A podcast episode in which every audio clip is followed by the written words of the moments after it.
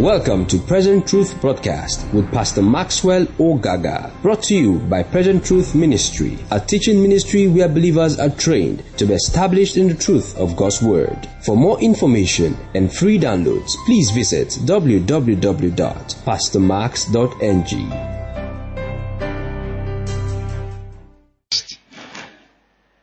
Amen.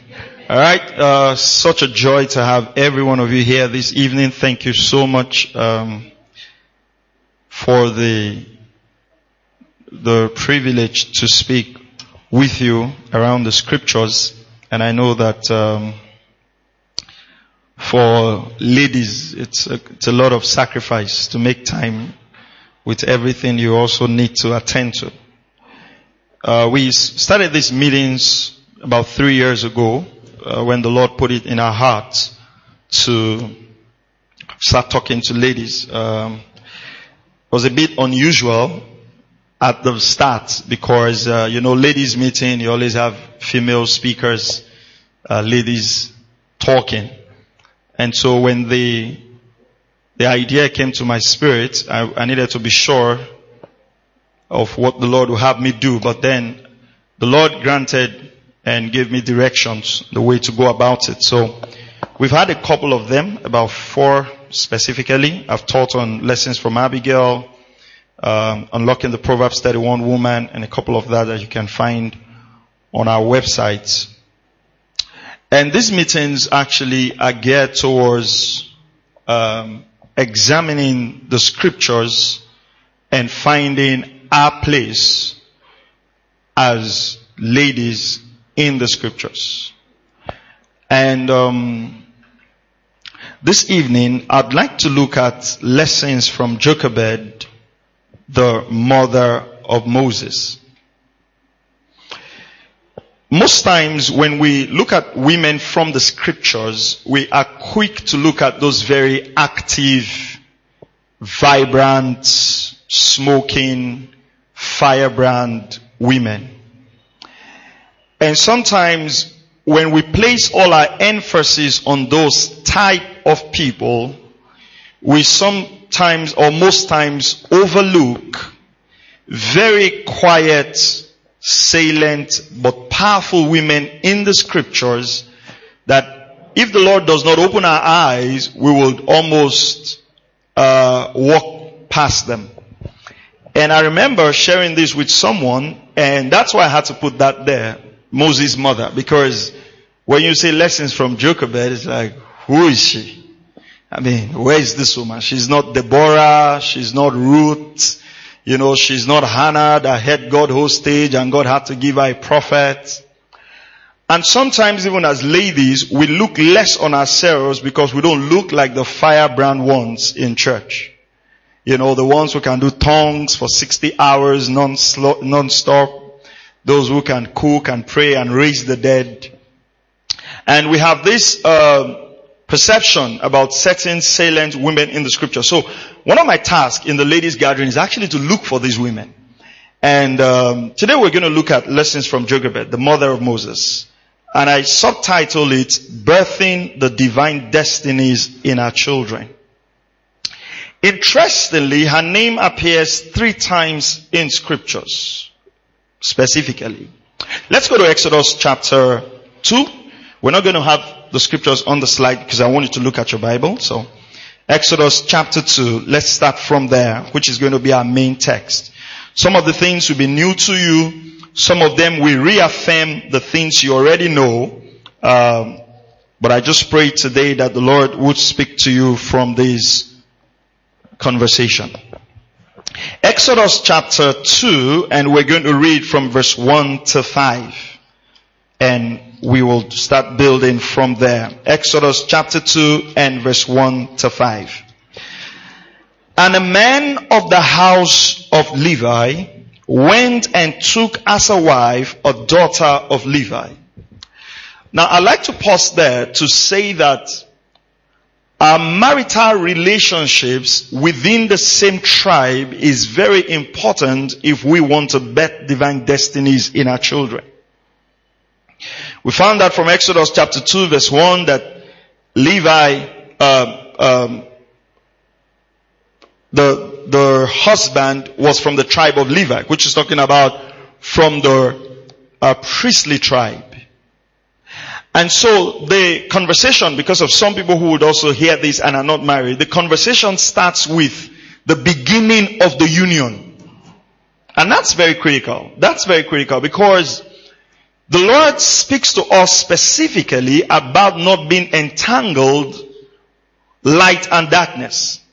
And sometimes it's almost looking like in our day and in our age, we are just not drawing the lines. You know, someone will come to you and say, hey, I want to get married to this person. And he says, the person is believer. I say, eh, not really. And then my question is, so why the consideration? He says, he's a nice guy. No. No, we have a requirement when it comes to marriage on who we should get married to.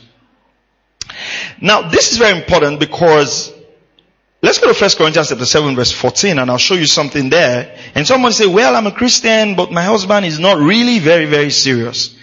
Well, there's something that I found out that if you're a woman of God, if you're born again, and maybe your husband is not very serious with God, there is an authority that God has vested in you in the spirit to be able to bring salvation to your house. And you must take advantage of that. First Corinthians chapter 7 and verse 14. Look at this. i read this here. 7 verse 14. Uh, for the unbelieving husband is sanctified by the wife and the unbelieving wife is sanctified by the husband. Otherwise your children will be unclean, but now they are holy. Now it's talking about the whole process which I don't want to go about. But as a believing woman, you have authority in God towards your children. And that authority, you must not throw it away. You are the one who's got the spiritual light. And one of the things you must do if your husband is not very serious with God or is not praying or is not doing the things he should do is to pray the Pauline prayer. That his eyes of, the eyes of his understanding will be enlightened that he will know the mystery of God's will. You take that as your primary assignment. To pray for him that the eyes of his understanding will be enlightened that he will know the mystery of God's will and the purpose of God for his life. So, the foundation of this marriage we're discussing or this lady was the fact that they were from the same tribe. From the priestly tribe.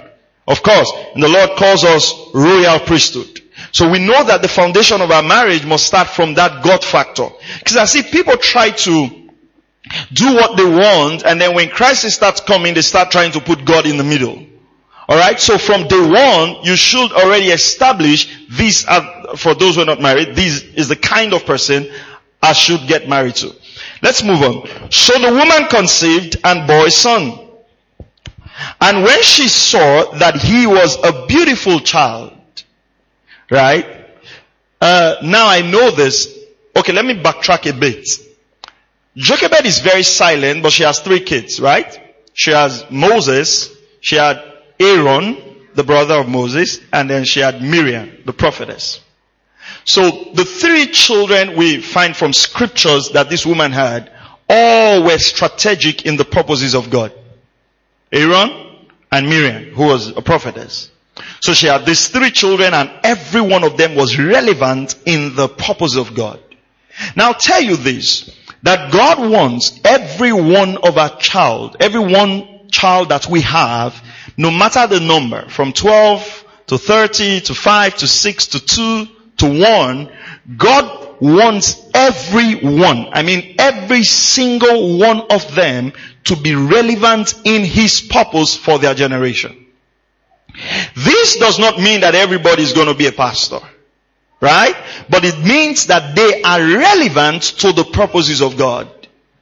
Now, I'm not an English student per se, and we all agree that English is second language. But I know that you don't use the word beautiful for a man, right? Six. Am I right? Okay. That means my English is improving now. And you don't use the word beautiful for a child, for a man. But the scripture says that she saw that he was a beautiful child. So what's going on here? The Greek, the Hebrew meaning of that word beautiful is the same expression when they said God looked upon creation and saw that it was good. It's the same expression.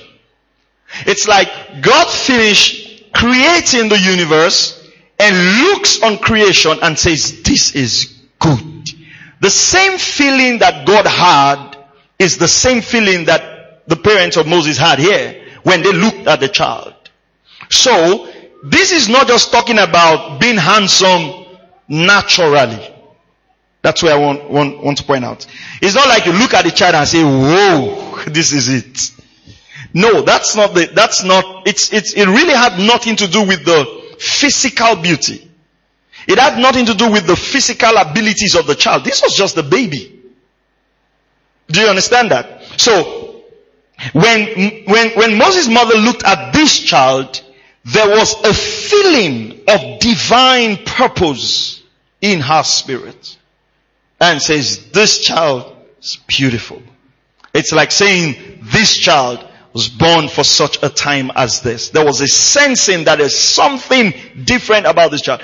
And I know if I ask you, oh, your child, everybody feels that their child is the next world president. Everyone feels that. Even, you know, it's like everybody just feels, oh, this my child is special, he's sent from God and all that. We all feel that.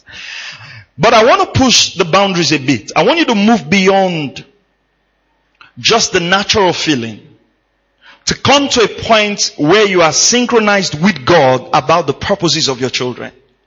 Where you see parenting just more than, and I'll, and I'll get there now, because most of us are limited to the physical abilities of our children.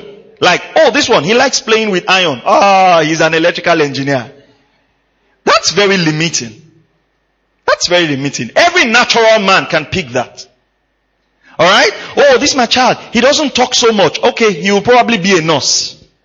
And unconsciously, we guide our children by their natural abilities without inquiring about their purposes in God.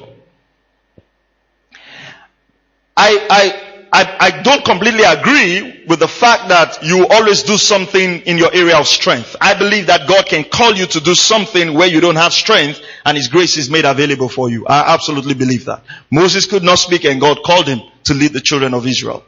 So in as much as we are, oh, what is his strength? Ah, he talks a lot. Ah, he's a public speaker. You can actually raise your child in that mode, walking away from divine purpose.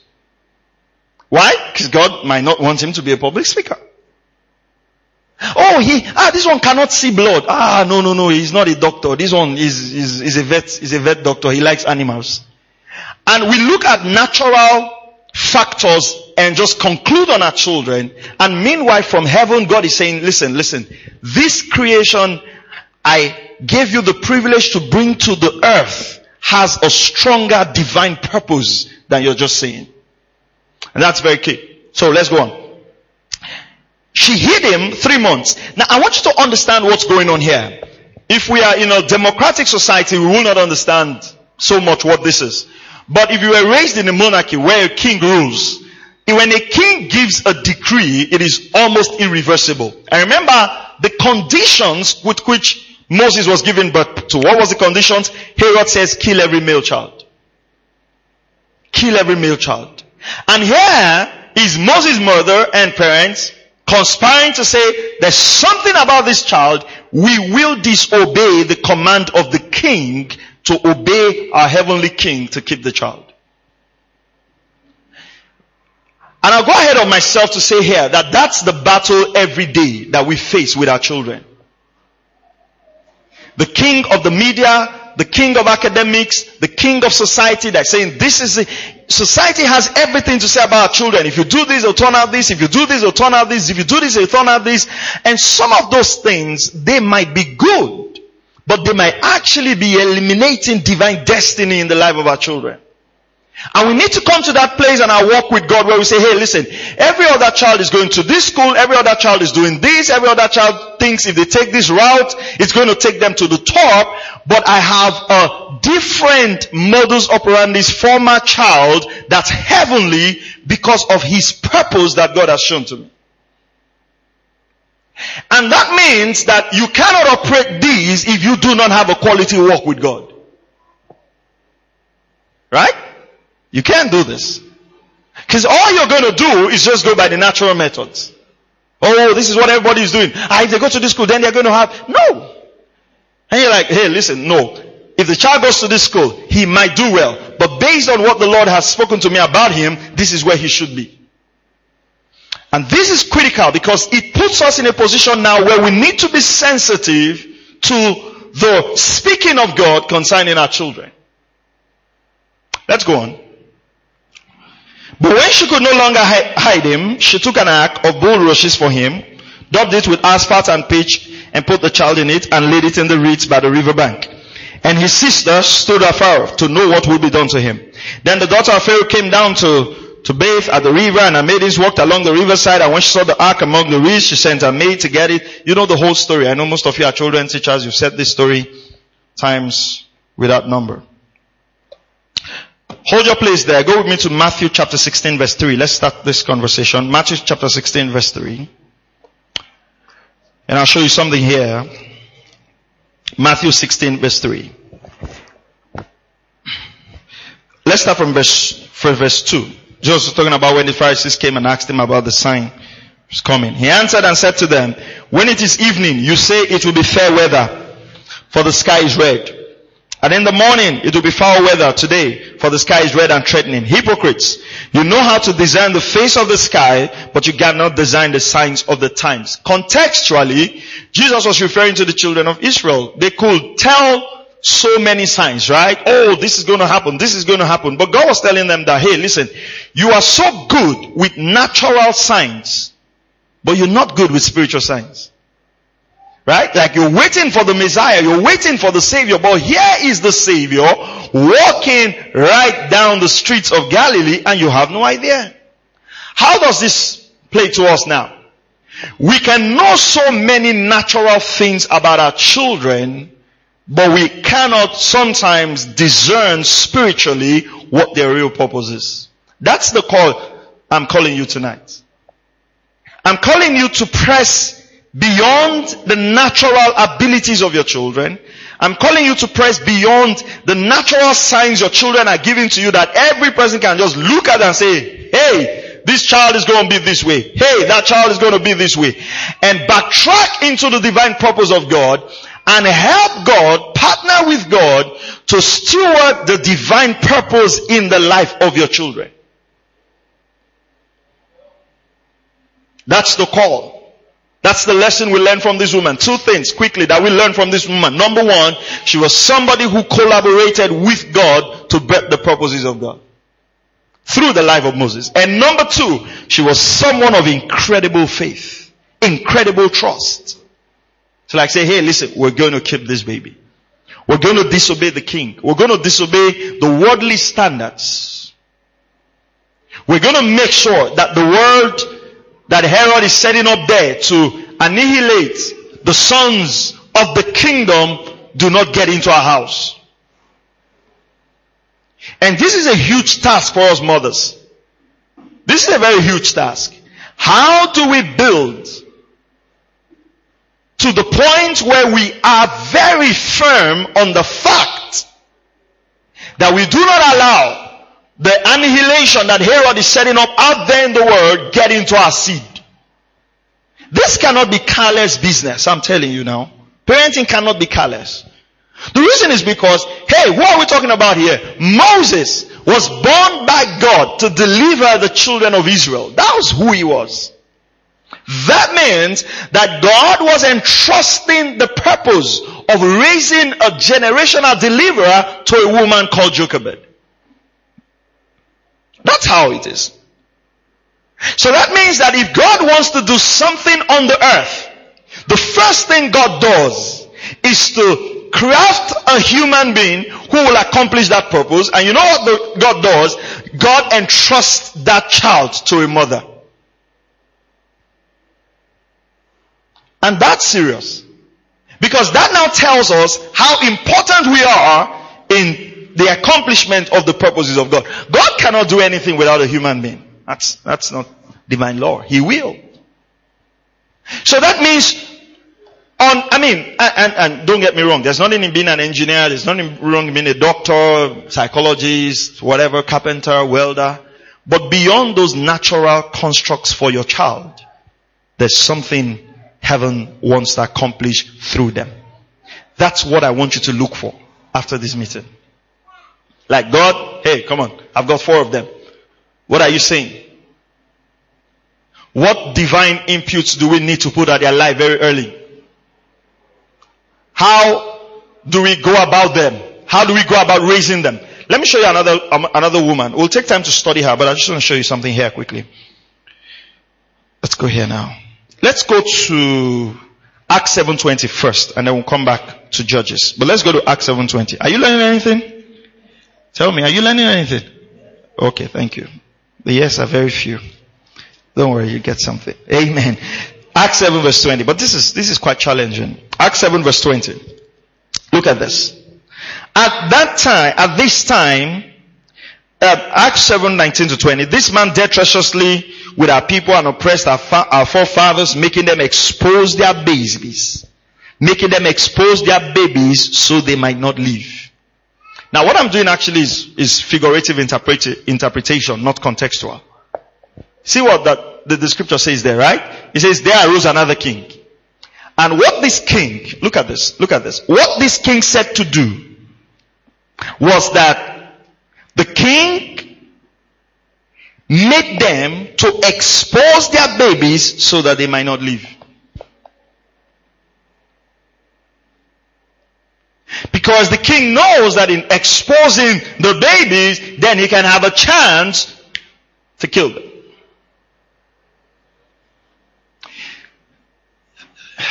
So, the next verse, 20, the next verse. At this time, Moses was born and was well pleasing to God. And he was brought up in his father's house for three months. Now, you, you find out something. Even if you go to the book of Hebrews, clearly scripture talks about that by faith. You know, the parents of Moses, so trust had to go there. But then this woman by divine wisdom set up the whole process and then she ended up taking care of the child, right? She ended up taking care of the child.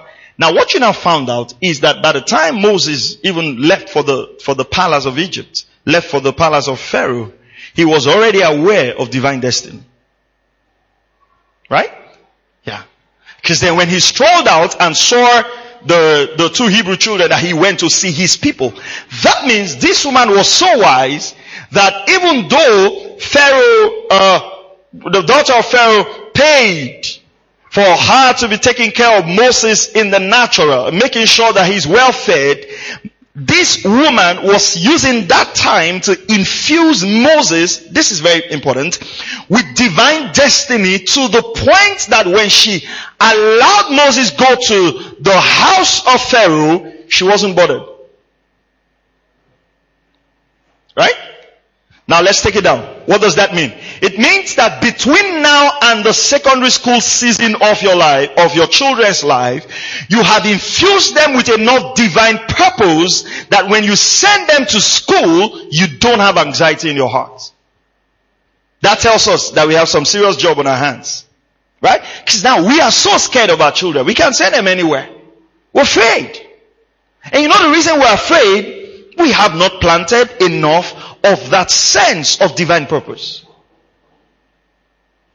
And, I, and as we go on, we'll see here that you need to come to that place in your life where you emotionally release your children. You have to let them go. A time came when this woman had to let the children go. Like, hey, listen, I'm done. That also takes faith.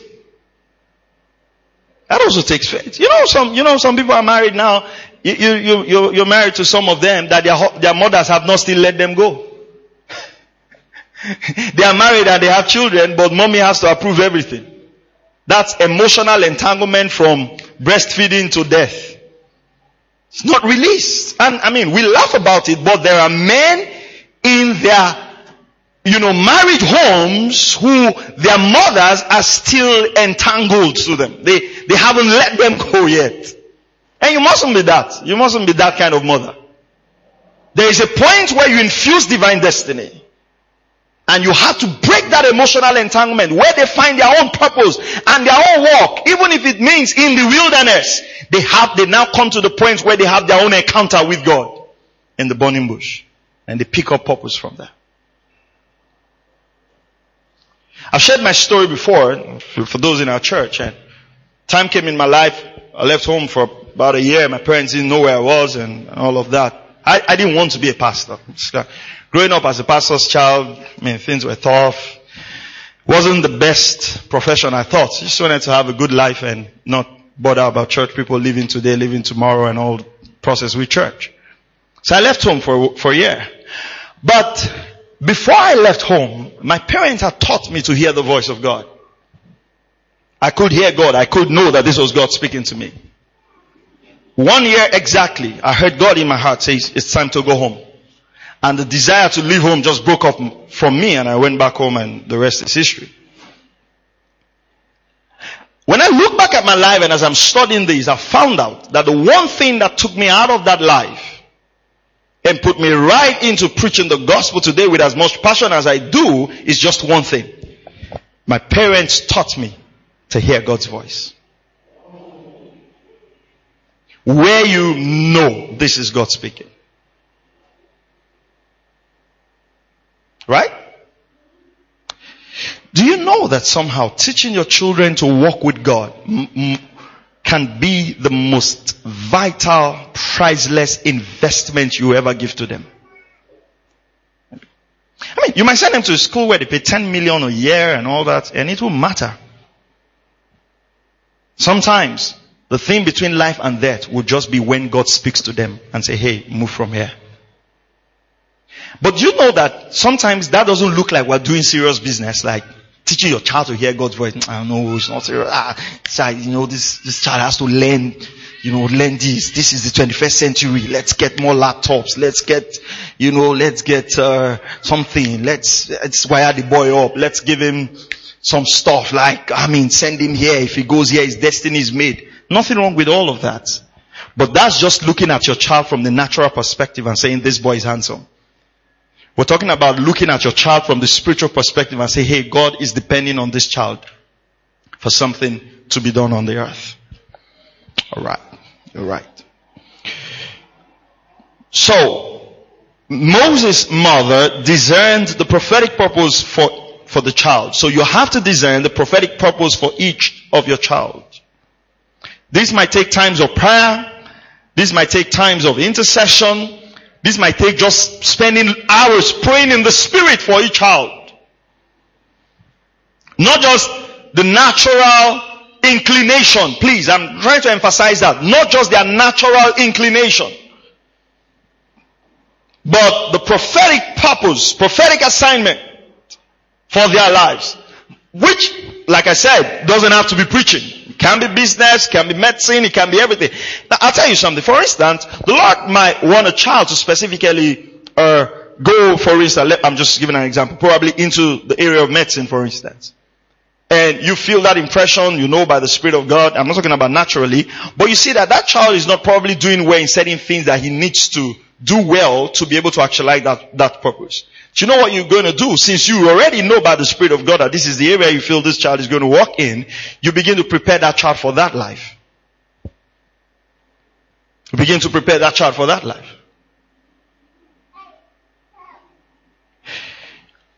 Saints, our children are not given to us to prove to the world that we're not barren. Our children are not given to us to prove to the world that we're fruitful. Our children are given to us because God trusts us. Are, are you following? I mean, some of you were saying, if God trusts me with this one, that means God really trusts me because, you know, your own is double work.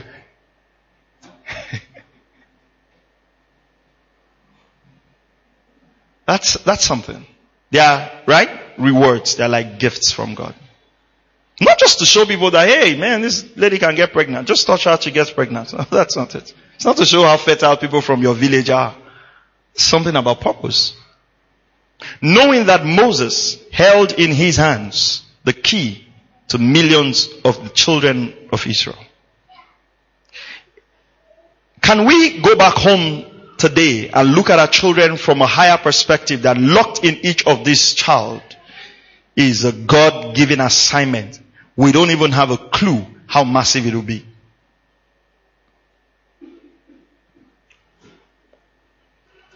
I mean, just imagine, using my life as an example, what God has done with my life.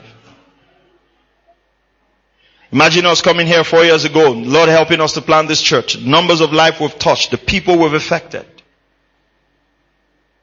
And don't forget, this thing was already in my spirit locked up while I was two years old. Yeah?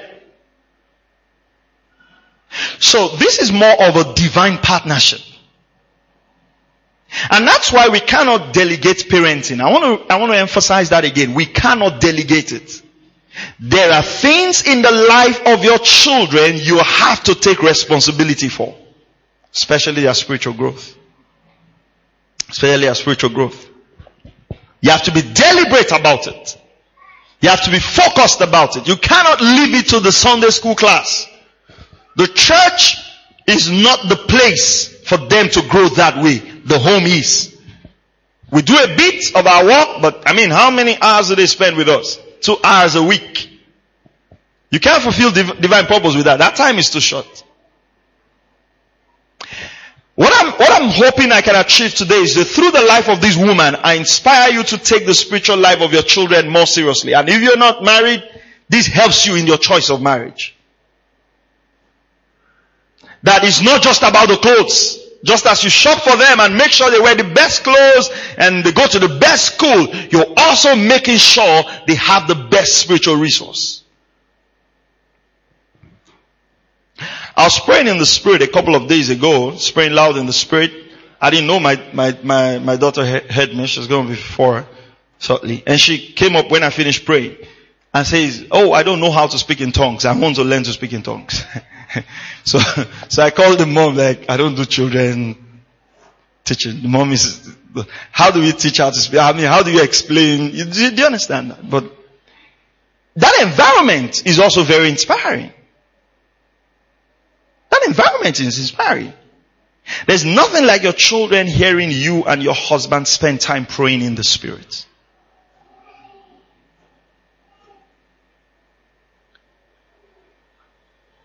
We can get our kids filled with the Holy Ghost from the age of nine, praying in tongues. The Holy Spirit doesn't have a junior Holy Spirit and a senior one like, you know, we serve them the junior one first. And when they grow old, we'll now give them the main meal. No, no, no, no, no. You can teach them to walk in healing. I use a, a girl as an example. If, if, if she see me cringe up in pain or the mother cringe up in pain, her first response is to lay hands and pray for healing. They've been raised that way. That's the first response. They're not going to say sorry. They're not going to say, oh, what's wrong with you? In the name of Jesus, we ask the pain to go. It's deliberate. I mean, these are just basic stuff. They, you should teach your children that what God expects of us is to lay hands on the sick and see them recover. That's what God expects of us. That's what God expects of them. They can practice it on themselves. They can practice it on their younger ones. And you're strong about that. That we grow, we don't, we don't delegate these things. We don't grow, we don't look at these things and like, oh, don't worry, they will learn when they grow up. No, they wouldn't. There's a Herod out there that is waiting for us to expose them so they can kill them. Number two. Number two. Shield them from satanic Babylonian attacks that kills the prophetic purpose of God in their lives. You must shield your children from the world system. You must be deliberate about preserving their spiritual life. Can't overexpose them.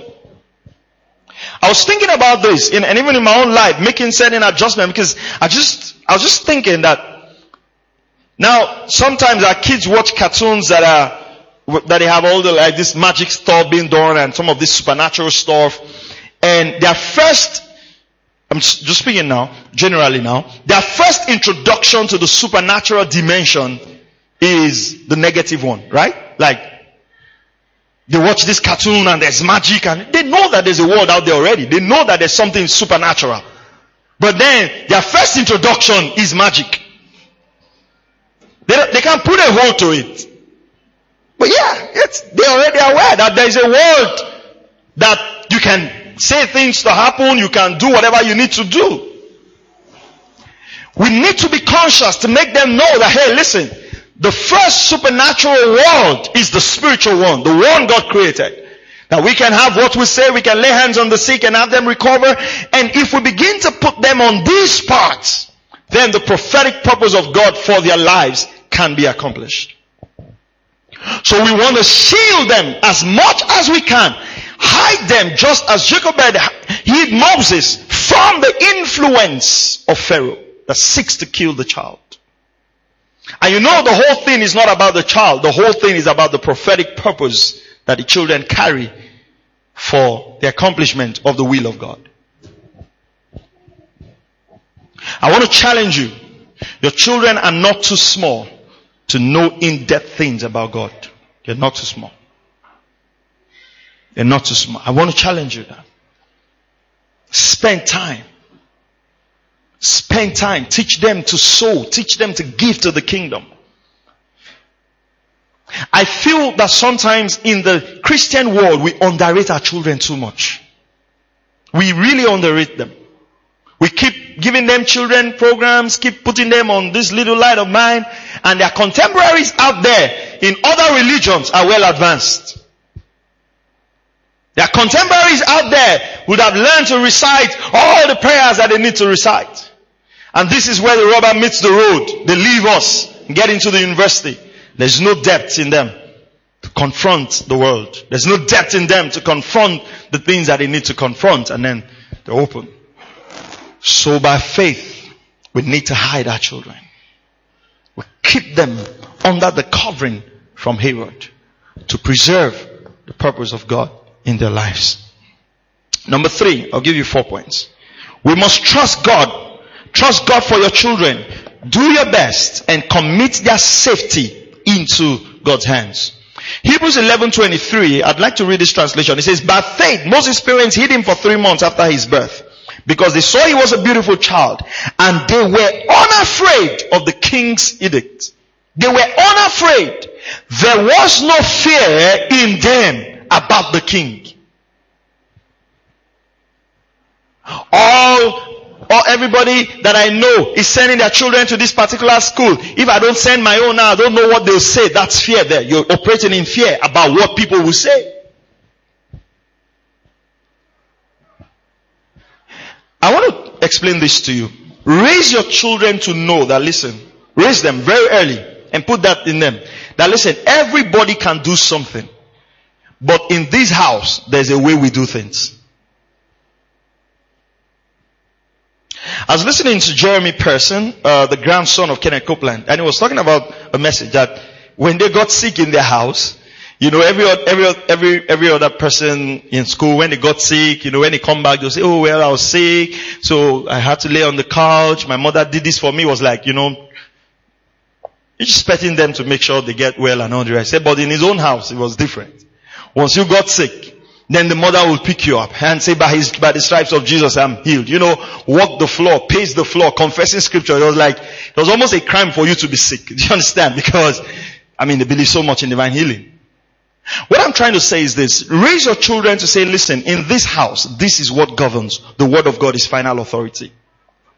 Because as they go out, they'll begin to see and say, hey, listen, everybody can do that, but we can't. Why? Because God says we can't. Don't just say because mommy says so. No, because God says so and you're a child of God. They were not afraid of the king's verdicts. I like what Isaiah 54 verse 13, the New American Standard Bible says, all your sons will be taught of the Lord and the well-being of your sons will be great. How do I come to this conclusion? Because the word of God says so first. But secondly, here we find Moses' mother. At a point, she had to entrust Moses out. And there was no fear. That's very important. That we cannot keep being in the life of our children forever. We lay the seeds and we let them go in faith. In faith. Especially for some of you who your kids are about going to secondary school and all that, you must not entertain fear in your heart. You must stay with Isaiah chapter 54 verse 13 that even if you have not done your job very well, then the mercy of God is there for you that your sons will be taught of the Lord and great shall be their peace. You're not anxious. You're not anxious. I have never been concerned about the future of my children. I've never been concerned. Like, well, how are they going to turn up? No, I've got the word of God about it. I, I'm serious. When I pray for their future, I don't pray out of fear.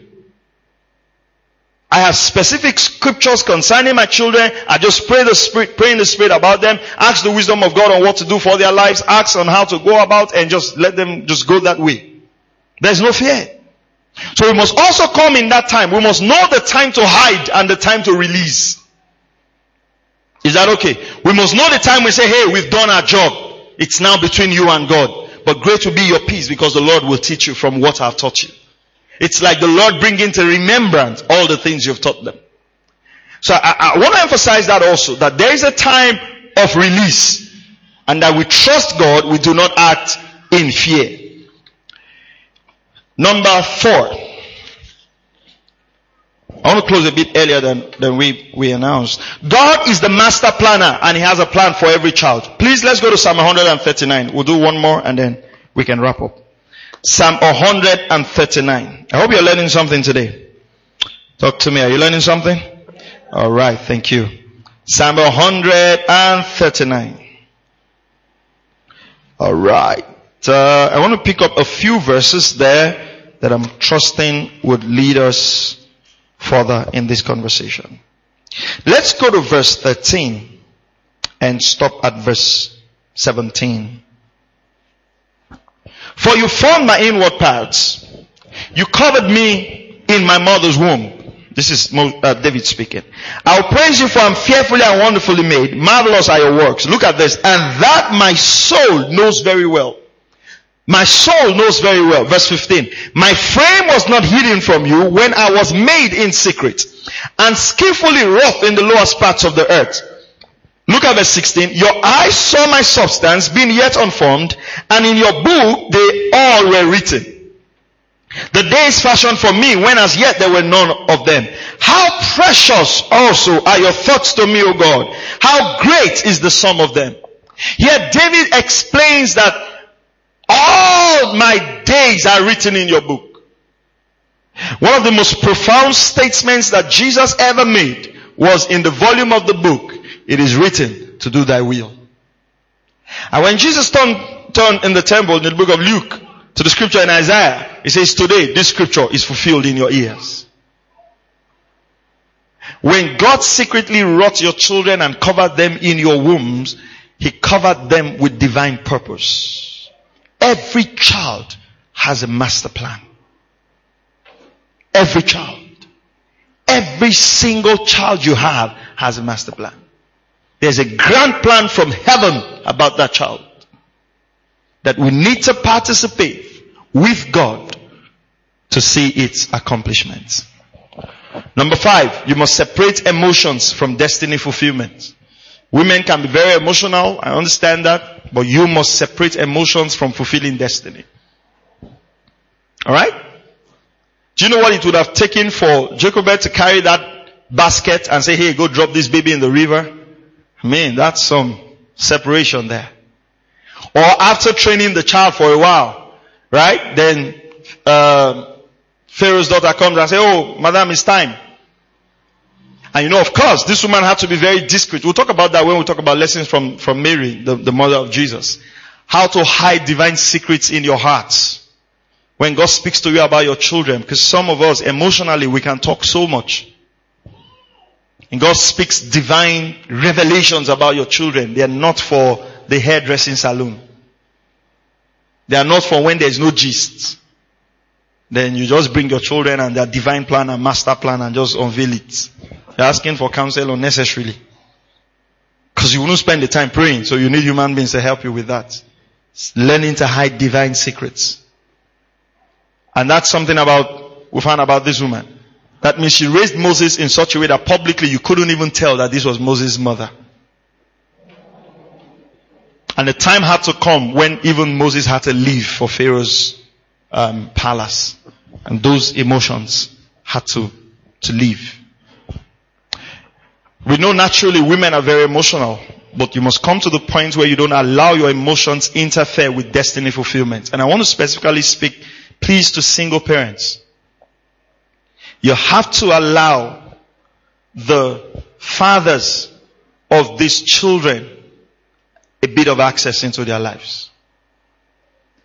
Some of them will not have done right, but you know, we can emotionally shield our parent, our children from that fatherly imputes, At the end of the day, we're not helping them. If you're in a church, you can allow the pastor come in and serve as a spiritual father and provide that space for those children. You cannot emotionally love one child more than the other. Ah, this one came. Ah, this one suffered me when I was giving birth. I almost died. And then the one that you didn't almost die, there is a feeling in your heart. It's amazing. But if you have that, you, you have to really pray that God will help you. If there is a certain affection towards a particular child and the other child, you have to deal with that. You can't be emotional about raising your children. Just that sense, in that sense. Because every one of them would have their own peculiarity in fulfilling the purpose of God. Some of their peculiarity you would not like. Do you understand what I'm saying? Some of them you would not like. Like my little girl, if she does something and you scream, right? And you tell her, come. Like maybe she's there, she does something here, you scream. And you tell her, come. From here to that place can take her three years. She just put her hand down and start walking this way. I mean, she won't probably cry. She will take all her time. And you know, at that point in time, you are feeling like, and sometimes that little character in the child can be something that puts you off. And you feel you can always tilt to this one that flows with you.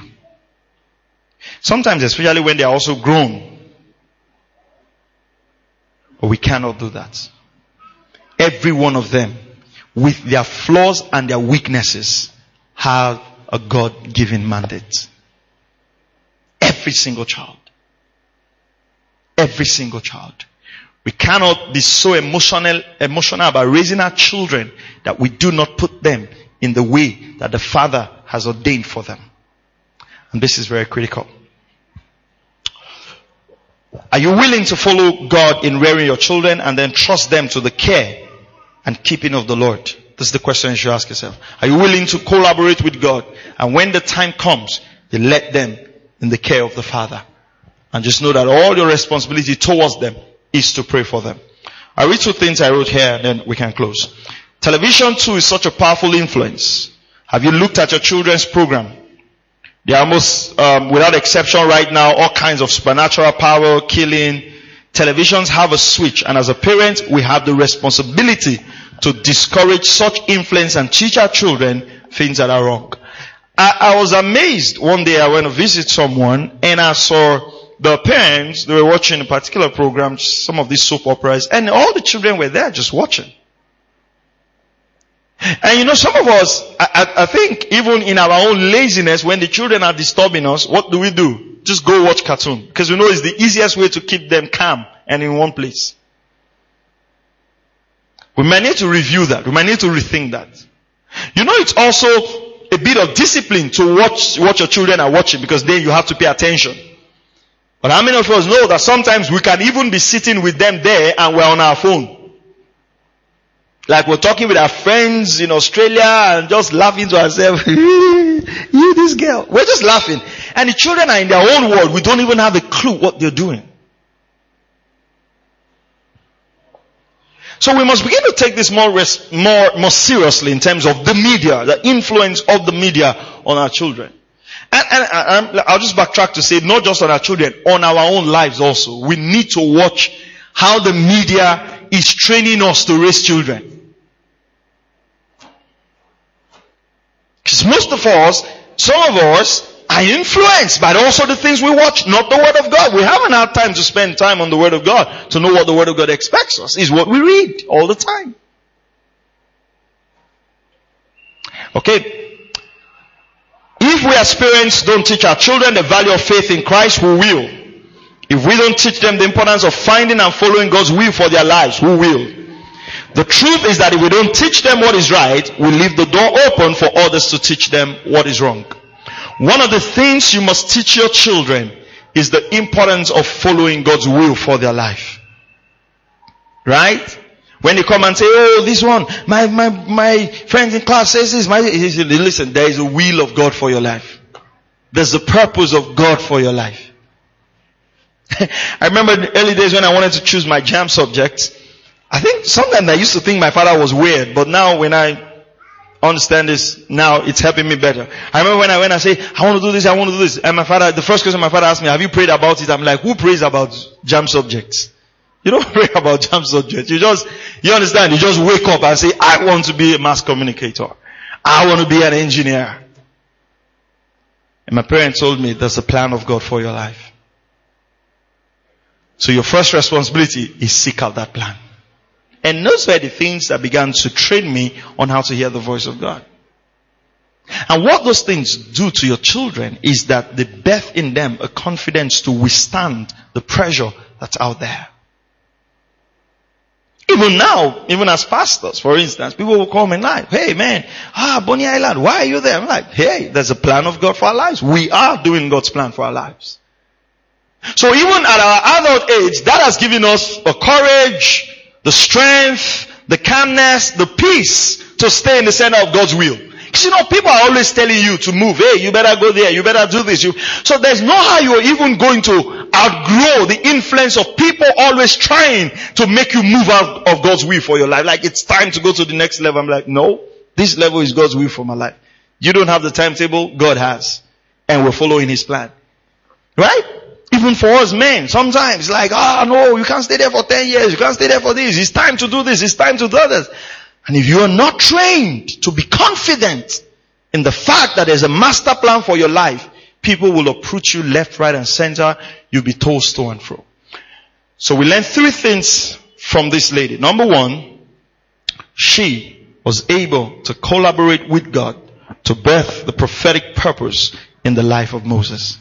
Number two, she had the ability to hide Moses from the killings that were going out on the world. Whether you like it or not, there's a massive onslaught of hell against our children. The world system is just messed up right now. The world system is just messed up right now. We have a responsibility of keeping our children under the cover of righteousness. Number three, we must separate emotions from raising our children. We can be emotional, we can be emotional as ladies. But listen, there's a time where the word of God has to overrule your emotions. Say, this is the way I feel, but this is the way God says it should be done. And I want to challenge you today. Take this as a call from heaven. A divine responsibility to begin to go back and look at the ways in which we can collaborate with God and birth the purposes of God in the life of our children. Let us pray. Father, thank you for your word. Thank you for speaking to us. We receive this challenge and we ask Father in the name of the Lord Jesus Christ that you would help us, you would equip us. In the name of Jesus, you lead us in the way to go. We pray that as we begin to pray for our children, that the light and understanding of your will for their lives will be unveiled in our spirit. In Jesus' mighty name we pray. Amen. Thank you for listening to Present Truth Broadcast with Pastor Maxwell Ogaga. For more information and free downloads, please visit www.pastormax.ng. We would also like to hear from you. Send us an email info at pastormax.ng or call 0805 888 7575. God bless you.